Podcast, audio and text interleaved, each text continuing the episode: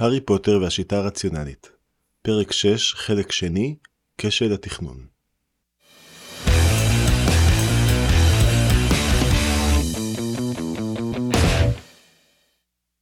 החנות נשארה כשהייתה.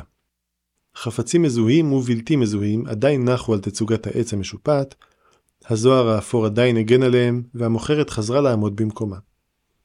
המוכרת הרימה את מבטה כשהתקרבו, פניה מביעות הפתעה. אני מצטערת. היא אמרה כשהם התקרבו, וכמעט באותו רגע אמר הארי, אני מתנצל על... הם השתתקו והביטו זה בזה, ואז המוכרת צחקה מעט. לא התכוונתי לסבך אותך עם פרופסור מגונגל. היא אמרה. קולה נעשה חרישי ומצפין סוד. אני מקווה שהיא לא הייתה יותר מדי נוראית כלפיך. דלה! אמרה פרופסור מגונגל בקול מזועזע. סקיק זהב, אמר הארי לנרתיק שלו, ואז הרים שוב את מבטו אל המוכרת בעודו סופר חמש אוניות. אל תדאגי, אני מבין שהיא נוראית כלפיי רק כי היא אוהבת אותי. הוא נתן למוכרת חמש אוניות בזמן שפרופסור מגונגל מלמלה משהו לא חשוב. חבילת ריפוי משודרגת למצבי חירום בבקשה. היה קצת מטריד לראות את השפה המתרחבת בולעת ערכת ריפוי בגודל של תיק מסמכים. הארי לא היה מסוגל שלא לתהות מה יקרה אם הוא ינסה להיכנס לתוך נרתיקו עמוק בעצמו, בהתחשב בעובדה שרק מי ששם משהו בפנים אמור להיות מסוגל להוציא אותו. כשהנרתיק סיים לאכול את הרכישה שהארי השיג בעמל רב, הארי היה מוכן להישבע ששמע גיהוק קטן. זאת הייתה חייבת להיות תוספת מכוונת ללחש, ההשערה החלופית הייתה נוראה מכדי שישקול אותה. למעשה, הארי לא הצליח אפילו להעלות אף השערה חלופית. הוא הרים את מבטו אל הפרופסור כשהם התחילו ללכת שוב לאורך סמטת דיאגון. לאן עכשיו? פרופסור מגונגל הצביע לעבר חנות שנראתה כאילו היא עשויה מבשר במקום מלבנים, ומכוסה בפרווה במקום בצבע. מותר להביא חיות מחמד קטנות להוגוורטס. אתה יכול לקנות ינשוף כדי לשלוח מכתבים, לדוגמה.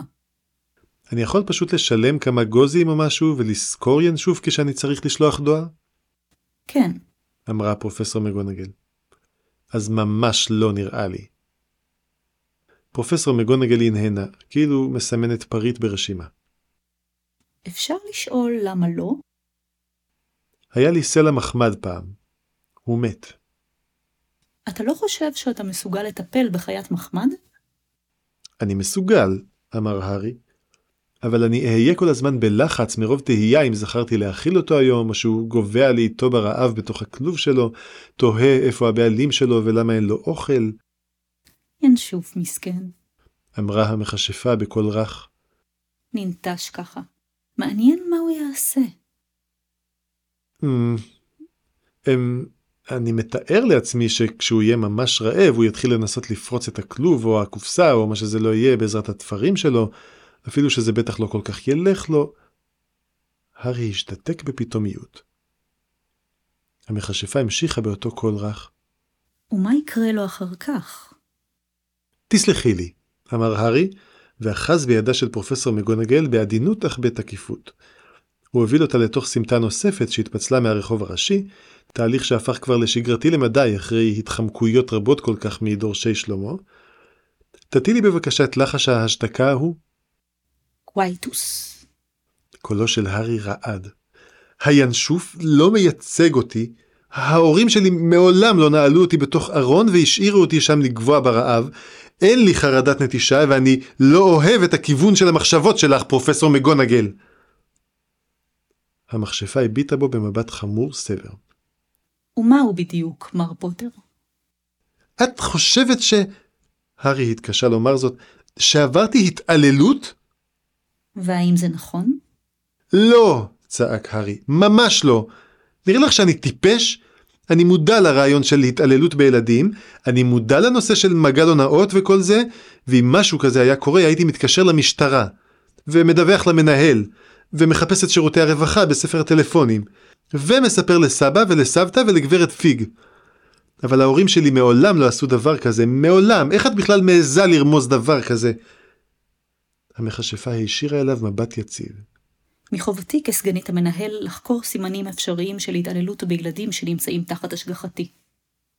הכעס של הארי יצא משליטה והפך לזעם טהור וגועש. שלא תעזי לחזור על, ה... על הרמיזות האלה באוזני מישהו. אף אחד, את מבינה אותי, מגונגל? האשמות כאלה יכולות להרוס אנשים ולהחריב משפחות, אפילו אם ההורים חפים מפשע לחלוטין. קראתי על זה בעיתונים. קולו של הארי התרומם כעת לכדי צווחה גבוהה. המערכת לא יודעת איך לעצור. היא לא מאמינה לא להורים ולא לילדים כשהם אומרים ששום דבר לא קרה. שלא תעזי לאיים על המשפחה שלי בדבר כזה, אני לא אתן לך להרוס לי את הבית. הארי, אמרה המכשפה ברכות והושיטה יד לעברו. הארי נרתע במהירות וידו התרוממה בחדות והעיפה את ידה. מגונגל קפאה, ואז משכה את ידה בחזרה ולקחה צעד לאחור. הארי זה בסדר. היא אמרה. אני מאמינה לך. אה כן, נשף הארי, הזעם עדיין געש בדמו. או שאת רק מחכה להיפרד ממני כדי שתוכלי למלא כבר את הטפסים. הארי, ראיתי את הבית שלך. ראיתי אותך עם ההורים שלך. הם אוהבים אותך. אתה אוהב אותם. אני באמת מאמינה לך כשאתה אומר שההורים שלך לא מתעללים בך. אבל הייתי מוכרחה לשאול, כי קורה פה משהו מוזר. הארי נעץ בה מבט צונן. כמו מה? הארי, במהלך שנותיי בהוגוורטס ראיתי הרבה ילדים שעברו התעללות. הלב שלך היה נשבר אם היית יודע כמה. וכשאתה שמח, אתה לא מתנהג כמו אחד מהילדים האלה. ממש לא. אתה מחייך אל זרים, אתה מחבק אנשים. הנחתי את ידי על הכתף שלך ולא נרתעת. אבל לפעמים, רק לפעמים, אתה אומר או עושה משהו שמתאים למישהו ש... מישהו שבילה את 11 שנותיו הראשונות נעול במרתף. לא במשפחה האוהבת שראיתי. פרופסור מגונגל הטטה את ראשה, מבטה נעשה שוב מבולבל. הארי נתן לדברים לחלחל וניסה לעכל אותם. הזעם הגועש החל להתנקז ממנו כשהוא החל להבין שהם מקשיבים לו בכבוד, ושהמשפחה שלו אינה נמצאת בסכנה. אז איך באמת את מסבירה את הדברים שעולים מהתצפיות שלך, פרופסור מגונגל? אני לא יודעת, היא אמרה. אבל ייתכן שקרה לך משהו שאתה לא זוכר. זעם הציף שוב את הארי. זה נשמע יותר מדי כמו הדברים שהוא קרא בעיתונים על משפחות הרוסות. זיכרונות מודחקים הם ערימה של קשקושים פסאודו-מדעיים. אנשים לא מדחיקים זיכרונות טראומטיים, הם דווקא זוכרים אותם יותר מדי טוב במשך כל חייהם. לא, מר פוטר. קיים לחש בשם אובליביאטה. הארי קפא במקומו. לחש שמוחק זיכרונות? המכשפה הנהנה. אבל לא את כל ההשפעות של החוויה, אם אתה מבין למה אני מתכוונת, מר פוטר. צמרמורת חלפה בגבו של הארי. את ההשערה הזאת יהיה הרבה יותר קשה להפריך. אבל ההורים שלי לא יכלו לעשות את זה, נכון מאוד. אמרה פרופסור מגונגל. דבר כזה היה דורש מישהו בעולם הקוסמים. אין... אין דרך לדעת בוודאות, חוששתני. כישוריו של הארי כרציונליסט נכנסו שוב לפעולה. פרופסור מגונגל, עד כמה את בטוחה בתצפיות שלך ואילו הסברים חלופיים עשויים להיות לדברים שעלו מהן? המכשפה פתחה את ידיה, כאילו כדי להראות שהן ריקות. בטוחה? אינני בטוחה בדבר, מר פוטר. מימיי לא פגשתי מישהו כמוך. לפעמים אתה בכלל לא נראה כאילו אתה בן 11, או אפילו כאילו אתה לחלוטין אנושי. גבותיו של הארי התרוממו לעבר השמיים, אני מצטערת. מיהרה פרופסור מגונגל לומר. אני ממש מצטערת, מר פוטר. ניסיתי להבהיר נקודה, ואני חוששת שזה לא יצא כמו שתכננתי. להפך, פרופסור מגונגל, אמר הארי בחיוך איטי. אני אתייחס לכך כאל מחמאה גדולה ביותר. אבל אכפת לך אם אציע הסבר חלופי? בבקשה. ילדים לא אמורים להיות הרבה יותר חכמים מההורים שלהם, אמר הארי. או הרבה יותר שפויים מהם אולי. אבא שלי כנראה היה יכול להיות חכם יותר ממני אם הוא היה, כאילו, באמת מנסה, במקום להשתמש באינטליגנציה שלו בעיקר כדי להמציא תירוצים לא לשנות את דעתו. הארי השתתק. אני חכם מדי, פרופסור. אין לי מה לומר לילדים רגילים. מבוגרים לא מכבדים אותי מספיק כדי לדבר איתי באמת, ואם לומר את האמת, אפילו אם הם היו מכבדים אותי מספיק, הם לא היו נשמעים חכמים כמו ריצ'רד פיינמן, אז עדיף לי כבר לקרוא משהו שריצ'רד פיינמן כתב. אני מבודד, פרופסור מקגונגל. הייתי מבודד כל חיי. אולי יש לזה כמה מאותן השפעות שיש ללהיות נעול במרתף. ואני אינטליגנטי מכדי להעריץ את ההורים שלי כמו שילדים אמורים לעשות. ההורים שלי אוהבים אותי, אבל הם לא מרגישים מחויבים להגיב להיגיון. ולפעמים אני מרגיש כאילו הם הילדים. ילדים שלא מוכנים להקשיב ושיש להם סמכות מוחלטת על כל היבט בחיים שלי. אני משתדל לא להיות מריר מדי בנוגע לכך, אבל אני גם משתדל להיות כן עם עצמי. אז כן, אני כן מריר. וגם יש לי בעיה של שליטה בכעסים, אבל אני עובד על זה.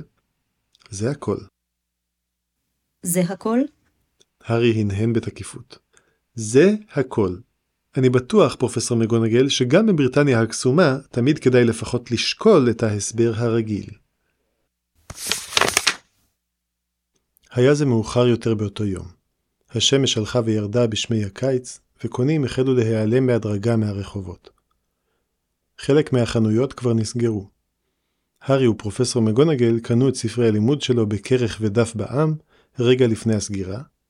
נרשם רק פיצוץ קטן כשהארי מיהר אל מילת המפתח כשפומטיקה, וגילה שהנושא המתמטי הכי מורכב שבו עוסקים בספרי הלימוד המיועדים לשנה השביעית הוא טריגונומטריה. כרגע עם זאת, חלומות על תגליות מחקריות פשוטות היו רחוקים ממחשבתו של הארי. כרגע יצאו שניהם מאוליבנדרס, והארי בהה בשרביט שלו. הוא נופף בו והפיק ניצוצות ססגוניים, מה שבאמת לא היה אמור להפתיע אותו כל כך אחרי כל מה שראה, אבל איכשהו, אני יכול לעשות קסמים. אני, כאילו, אני ספציפית.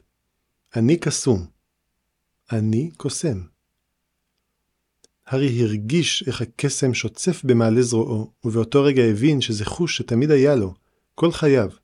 חוש שאיננו ראייה או שמיעה או טעם או ריח או מישוש, אלא פשוט קסם. כאילו היו לך עיניים, אבל הן היו עצומות תמיד, כך שאפילו לא הבנת שאינך רואה דבר. ואז, יום אחד העין שלך נפקחת ורואה את העולם. התדהמה שבדבר הציפה אותו, נגעה בחלקים שונים בו, האירה אותם, ואז התפוגגה תוך שניות והשאירה מאחוריה את הידיעה שהוא קוסם כעת. שהוא היה קוסם מאז ומעולם, ושהוא אפילו, בצורה מוזרה כלשהי, ידע זאת מאז ומעולם. וגם, מעניין מאוד שאתה מיועד לשרביט הזה, כשאחיו, הרי אחיו העניק לך את הצלקת הזו. לא ייתכן שזה צירוף מקרים. בחנות הזאת היו אלפי שרביטים. טוב, נכון, זה כן יכול להיות צירוף מקרים. בעולם יש שישה מיליארד אנשים וצירופי מקרים של אחד לאלף קורים כל יום. אבל לפי משפט בייס, כל השערה הגיונית שעל פיה הסבירות שהוא יקבל את השרביט התאום לשרביטו של אדון האופל גדולה יותר מאחד לאלף, תקבל יתרון. פרופסור מגונגל הסתפקה בלומר, כמה מוזר. והותירה את הארי מזועזע כליל מחוסר הסקרנות העצום והמוחלט שהפגינו מכשפות וקוסמים. בשום עולם שניתן בכלל לדמיין, הארי לא היה מסתפק בהמהום ויוצא מהחנות בלי אפילו לנסות להעלות השערה בנוגע למתרחש. ידו השמאלית התרוממה ונגעה בצלקת שלו. מה בדיוק? אתה קוסם של ממש עכשיו. אמרה פרופסור מגונגל. ברכותיי. הארי הנהן. ומה דעתך על עולם הקוסמים? היא אמרה. הוא מוזר, אמר הארי. אני צריך לחשוב על כל הדברים הקסומים שראיתי. כל מה שאני יודע עכשיו שהוא אפשרי, וכל מה שאני יודע עכשיו שהוא שקר, וכל העבודה שמצפה לי עד שאבין אותו. ולמרות כל זאת, אני מוצא את עצמי טרוד בעניינים פעוטים יחסית, כגון, הארי הנמיך את קולו, כל עניין הילד שנשאר בחיים? לא נראה שיש מישהו בסביבה, אבל לא היה טעם להתגרות בגורל. פרופסור מגונגל כחכחה בגרונה. באמת, מעניין. הארי הנהן. כן, זה פשוט משונה. לגלות שאתה חלק מאיזה סיפור אפי, המסע להבסת אדון האופל הנורא, והכל כבר נגמר. הסתיים לחלוטין. זה כמו להיות פרודו בגינס ולגלות שההורים שלך לקחו אותך להר הגזרה ונתנו לך להשליך את הטבעת כשהיית בן שנה, ואתה אפילו לא זוכר את זה. חיוכה של פרופסור מגונגל הפך למקובע במקצת. את יודעת, אם הייתי מישהו אחר, כל אחד אחר, בטח הייתי די מודאג שלא אצליח לעמוד בציפיות שנובעות מהתחלה כזאת. נו, הארי, מה עשית מאז שהבסת את אדון האופל? חנות ספרים משלך? איזה יופי. תגיד, אתה יודע שקראתי לילד שלי על שמך? אבל יש לי יסוד להאמין שלא אצטרך לדאוג בנושא. הארי נאנח. ובכל זאת, אני כמעט מקווה שנשארו כמה קצוות פתוחים כדי שאוכל כאילו להשתתף איכשהו. אה, כן? אמרה פרופסור מגונגל בטון מוזר. על מה בדיוק חשבת? אמ, לדוגמה, הזכרת שבגדו בהורים שלי. מי בגד בהם? סיריוס בלק. אמרה המכשפה כשהיא כמעט יורקת את השם. הוא באזקבן, כלא הקוסמים. מה הסבירות שסיריוס בלק יברח מהכלא ואני אצטרך לאתר אותו ולהביס אותו בדו-קרב מרהיב, או עוד יותר טוב, להציב פרס גדול על ראשו ולהתחבא באוסטרליה בזמן שאני ממתין לתוצאות. פרופסור מגונגל מצמצה פעמיים. נמוכה ביותר. אף אחד מעולם לא ברח מאזקבן, ואני בספק שהוא יהיה הראשון. הארי היה קצת ספקני לגבי המשפט אף אחד מעולם לא ברח מאזקבן. אבל אולי בעזרת קסם אפשר לבנות כלא כמעט מושלם, בייחוד אם לך יש שרביט ולהם לא. הדרך הכי טובה לברוח משם תהיה לא להיקלע מלכתחילה.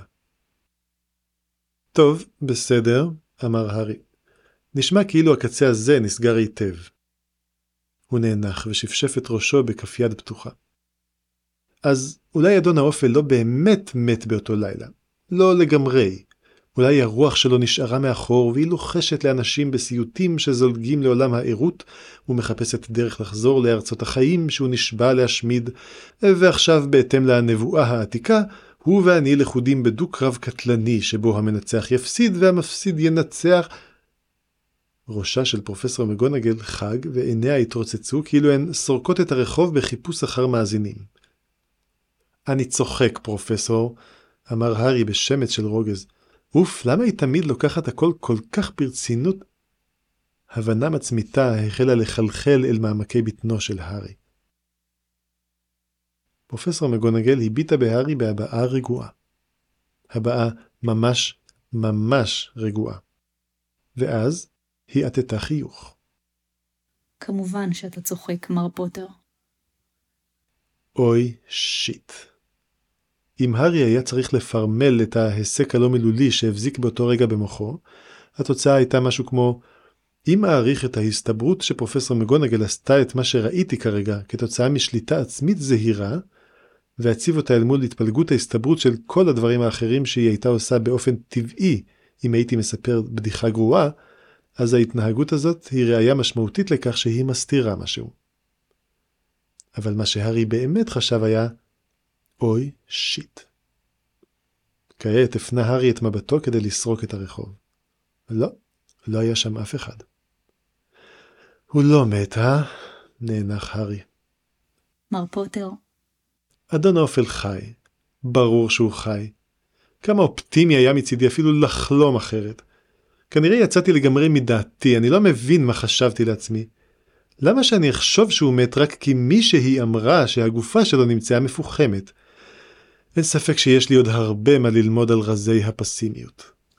מר פוטר, לפחות תגידי לי שאין באמת נבואה. פרופסור מגונגל המשיכה לחייך את חיוכה העליז והמקובע. לא, את לא רצינית. מר פוטר, אין צורך שתמציא דברים לדאוג לגביהם. זה מה שאת הולכת לומר לי? באמת? דמייני את התגובה שלי אחר כך כשאגלה שבכל זאת הייתה לי סיבה לדאגה. חיוכה המקובע רעד במקצת. כתפיו של הארי השתוכחו. יש לי עולם שלם של קסם לנתח. אין לי זמן לכל זה. ואז שניהם השתתקו כשאדם בגלימות כתומות מתנופפות הופיע ברחוב ועבר על פניהם באיטיות. עיניה של פרופסור מגונגל עקבו אחריו בהיחווה. פיו של הארי זז בעודו לועס בחוזקה את שפתו, ואם מישהו היה מסתכל מקרוב הוא היה מבחין בטיפת דם קטנה מבצבצת עליה. כשהגבר בגלימות הכתומות התרחק ונעלם, הארי פתח שוב את פיו ואמר במלמול חרישי, את הולכת לספר לי את האמת עכשיו, פרופסור מגונגל? ואל תטרחי לנסות להתייחס לזה בביטול, אני לא טיפש. אתה בן 11, מר פוטר. ולכן תת-אנושי, סליחה, לרגע שכחתי. אלה נושאים מחרידים וחשובים. הם סודיים, מר פוטר. זה אסון שאתה, שעודך ילד, יודע אפילו את המעט שאתה כבר יודע. אסור לך לספר לאף אחד. זה ברור. לאף אחד. כפי שקרה לפעמים כשהארי כעס במידה מספקת, דמו התקרר במקום להתחמם ובהירות אפלה ונוראה פשטה בו. מיפתה טקטיקות אפשריות והעריכה את השלכותיהן בריאליזם בלתי מתפשר. לציין שיש לך זכות לדעת, כישלון. בעיניה של מגונגל לילדים בני 11 אין זכות לדעת שום דבר. להגיד שלא תהיו חברים יותר? כישלון. היא לא מעריכה את החברות שלכם מספיק. לציין שתהיה שרוי בסכנה אם לא תדע? כישלון. כבר נערכו תוכניות המתבססות על אי הידיעה שלך.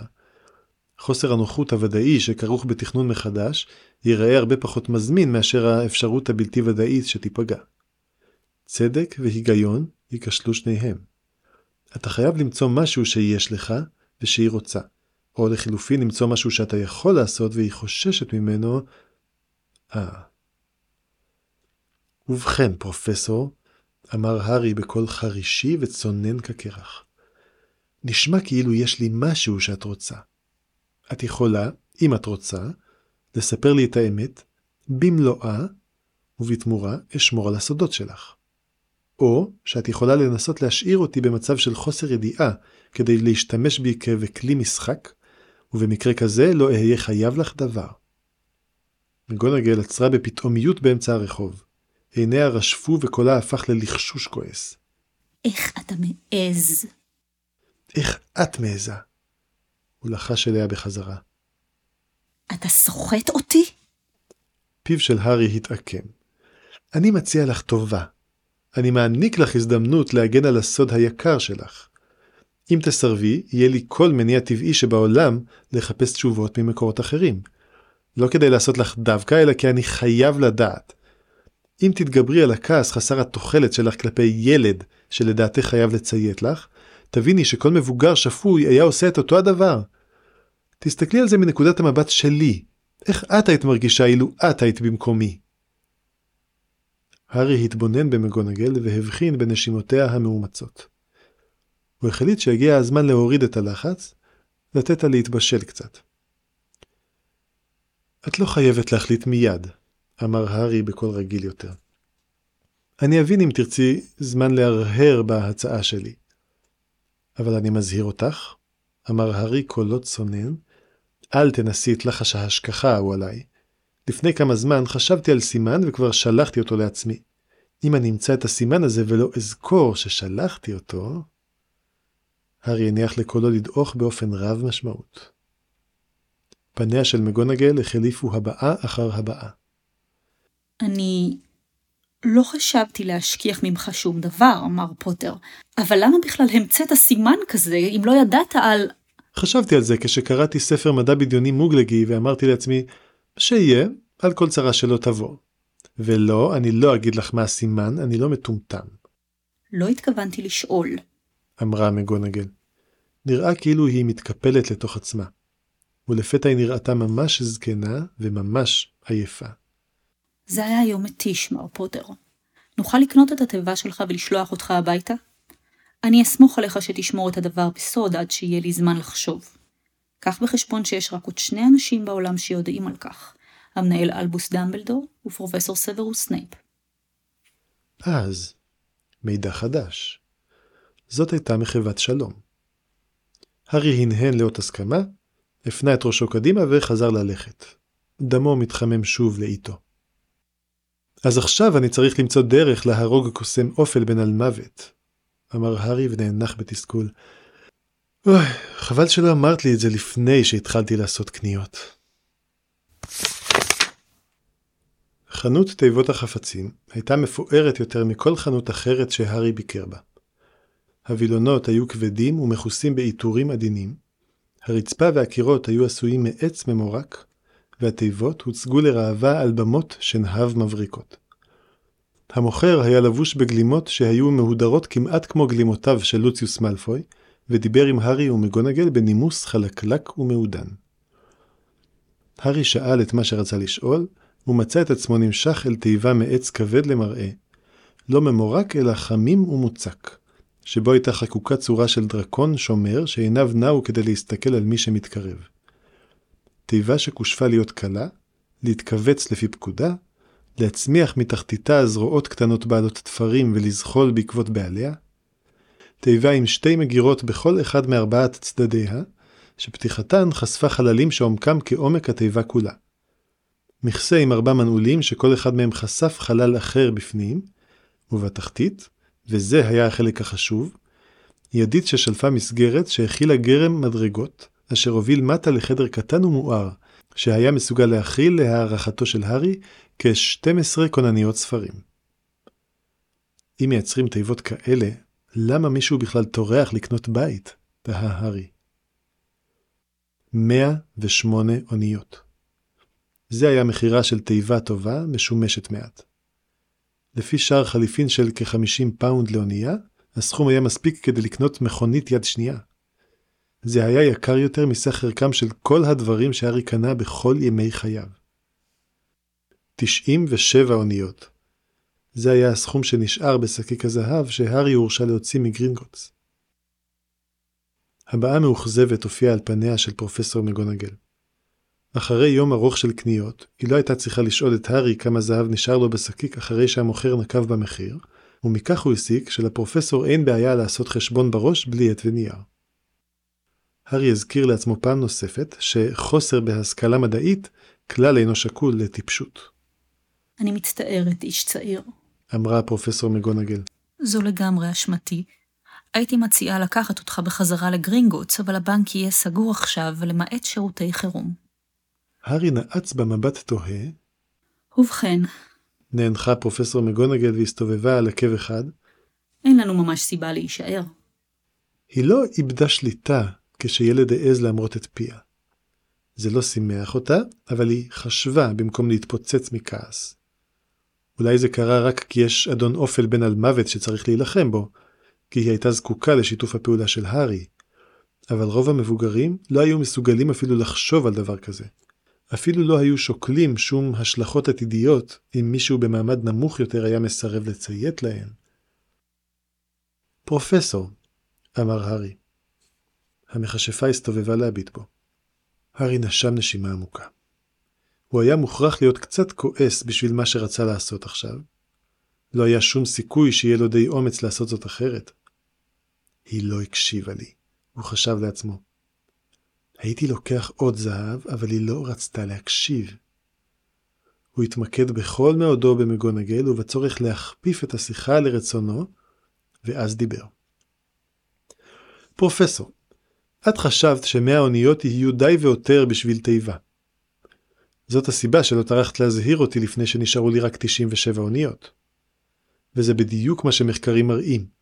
זה מה שקורה כשאנשים משאירים לעצמם מרווח טעות קטן. הם לא פסימיים מספיק.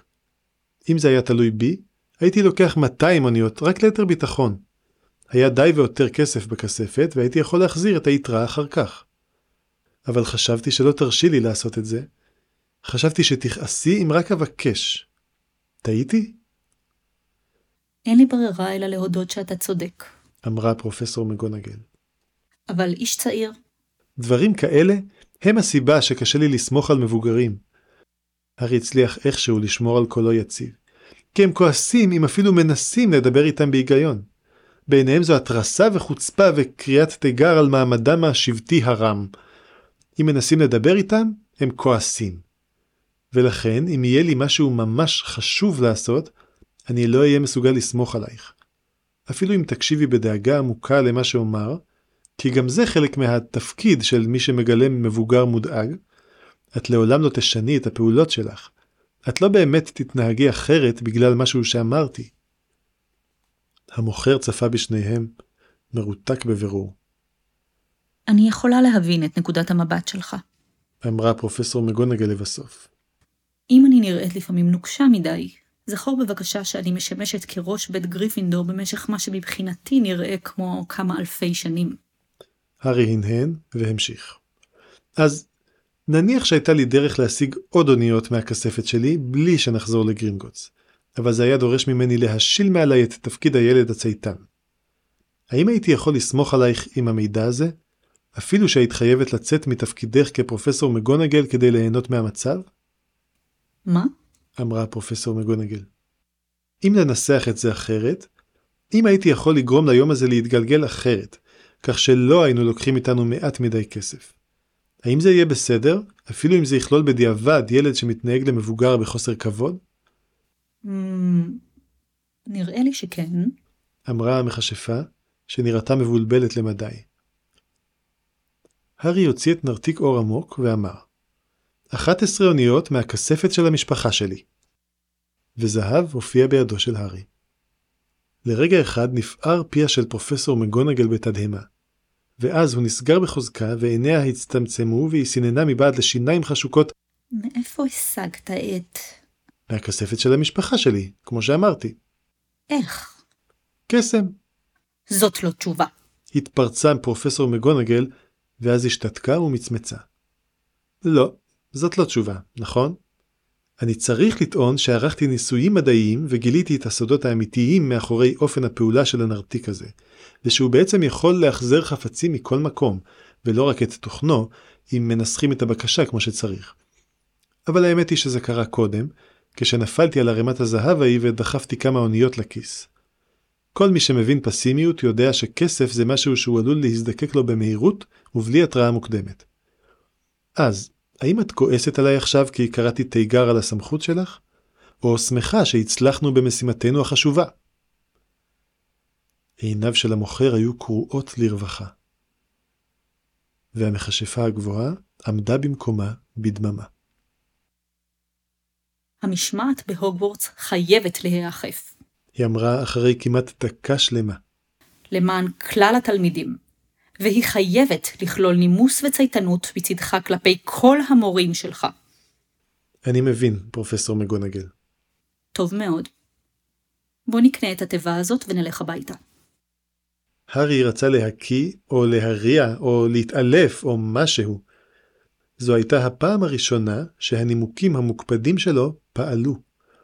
אולי מכיוון שזאת הייתה הפעם הראשונה שמבוגר היה צריך ממנו משהו ממש רציני, ובכל זאת, נקודה אחת למינרווה מגונגל. הארי קד והעביר את סקיק הזהב ואת 11 האוניות הנוספות לידיה של מגונגל.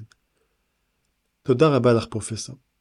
את יכולה לסיים במקומי את הקנייה, אני חייב ללכת לשירותים. המוכר, שחזר להיות חלקלק, הצביע לעבר דלת בקיר ולה ידית זהב. כשהארי החל להתרחק, הוא שמע את המוכר שואל בקול מתקתק, האם יורשה לי לשאול מי זה מדאם מגונגל? אני מתאר לעצמי שהוא מסלידרין, שנה שלישית אולי, או ממשפחה חשובה, אבל לא זיהיתי. טריקת דלת השירותים קטעה את דבריו, ואחרי שהארי זיהה את המנעול ולחץ עליו, הוא אחז במגבת הקסומה המתנקה מאליה, ומחה את הרטיבות ממצחו בידיים רועדות. כל גופו של הארי היה מכוסה בזיעה שחלחלה מבעד לכל בגדי המוגלגים שלו, אם כי לפחות לא ניתן היה לראות זאת מבעד לגלימות. השמש כבר כמעט שקעה, והשעה הייתה מאוחרת מאוד כשהם עמדו שוב בחצר של הקלחת הרותחת. נקודת ההשקה השקטה ומכוסת העלים בין סמטת דיאגון של בריטניה הקסומה לכלל עולם המוגלגים. זו הייתה כלכלה נורא מנותקת. הארי היה אמור לגשת לתת טלפון ולהתקשר לאביו ברגע שיגיע לצד האחר. התברר שהוא לא היה צריך לדאוג שיגנבו לו את התיבה. היא הייתה חפץ קסם משמעותי, ולכן רוב המוגלגים לא היו מסוגלים להבחין בה. זאת הייתה אחת האפשרויות שעולם הקוסמים סיפק למי שהיה מוכן לשלם מחיר של מכונית יד שנייה. כאן נפרדו דרכנו לזמן מה. אמרה פרופסור מגונגל. היא הנידה בראשה בפליאה. זה היה היום המוזר ביותר בחיי מזה שנים רבות. מאז היום שבו שמעתי שילד הביס את אתה יודע מי. אני תוהה עכשיו, במבט לאחור, אם זה היה היום ההגיוני האחרון בעולם. אוי באמת, כאילו שלה יש על מה להתלונן. את חושבת שהיום שלך היה הזוי? נשיא את שלי. התרשמתי ממך מאוד היום, אמר לה הארי. הייתי צריך להחמיא לך בקול רם. בראש שלי נתתי לך נקודות והכל. תודה לך, מר פוטר. אמרה פרופסור מגונגל. אם היית כבר ממוין לבית כלשהו, הייתי מורידה לך כל כך הרבה נקודות, שהנכדים שלך עדיין היו מפסידים את גביע הבתים. תודה לך, פרופסור. בטח מוקדם מדי לקרוא לה מיני. האישה הזאת הייתה כנראה המבוגר השפוי ביותר שהארי פגש מעודו, על אף שלא היה לה שום רקע מדעי. הארי אפילו שקל להציע לה את תפקיד סגניתו בקבוצה שיקים כדי להילחם באדון האופל, אפילו שהוא לא היה טיפש מספיק כדי להגיד זאת. Hmm, איזה שם יכול להתאים לקבוצה הזאת? אוכלי אוכלי המוות? נתראה שוב בקרוב, עם תחילת הלימודים. אמרה פרופסור מגונגל. ומר פוטר, לגבי השרביט שלך. אני יודע מה את הולכת לבקש, אמר הארי, הוא שלף את שרביטו יקר הערך, ובצביתה עמוקה של כאב פנימי, הפך אותו בידו והגיש לה את הידית. קחי אותו. לא תכננתי לעשות שום דבר, ממש שום דבר, אבל אני לא רוצה שיהיו לך סיוטים שאני מפוצץ את הבית שלי. פרופסור מגונגל הנידה בראשה במהירות. הו לא, מר פוטר, לא עושים דבר כזה. רק רציתי להזהיר אותך לא להשתמש בשרביט שלך בבית, כי המשרד יכול לזהות קסם של קטינים וקיים איסור לבצע אותו ללא השגחה. אה, אמר הארי. זה נשמע כמו כלל הגיוני מאוד. אני שמח לראות שעולם הקוסמים לוקח דברים כאלה ברצינות. פרופסור מגונגל נעצה בו מבט בוחן. אתה באמת מתכוון לזה. כן, אמר הארי. אני מבין. קסם הוא מסוכן ויש סיבה טובה לכך שהכללים האלה קיימים. דברים מסוימים אחרים מסוכנים גם הם. אני מבין גם את זה. אנא זכרי שאני לא טיפש. אני לא חושבת שאשכח זאת אי פעם. תודה לך, הארי. זה בהחלט משפר את הרגשתי בנוגע לאמון שנתתי בך לגבי דברים מסוימים. להתראות בינתיים. הארי פנה ללכת לתוך הקלחת הרותחת ומשם אל עולם המוגלגים. כשידו נגעה בידית הדלת האחורית, הוא שמע מאחוריו לחישה אחרונה. הרמיוני גריינג'ר, מה? אמר הארי, ידו עדיין על הדלת. כשאתה עולה לרכבת להוגוורטס, חפש תלמידת שנה ראשונה בשם הרמיוני גריינג'ר. מי זו? שום תשובה לא נשמעה, וכשהארי הסתובב, פרופסור מגונגל כבר לא הייתה שם. אחרית דבר המנהל אלבוס דמבלדור רחן מעל שולחנו. עיניו הנוצצות הביטו במינרווה. ובכן יקירתי, מה דעתך על הארי? מינרווה פתחה את פיה, ואז היא סגרה את פיה, ואז היא פתחה את פיה שוב, אף מילה לא יצאה. אני מבין. אמר אלבוס בכובד ראש. תודה לך על הדיווח, מינרווה. את רשאית ללכת. סוף פרק 6, חלק שני.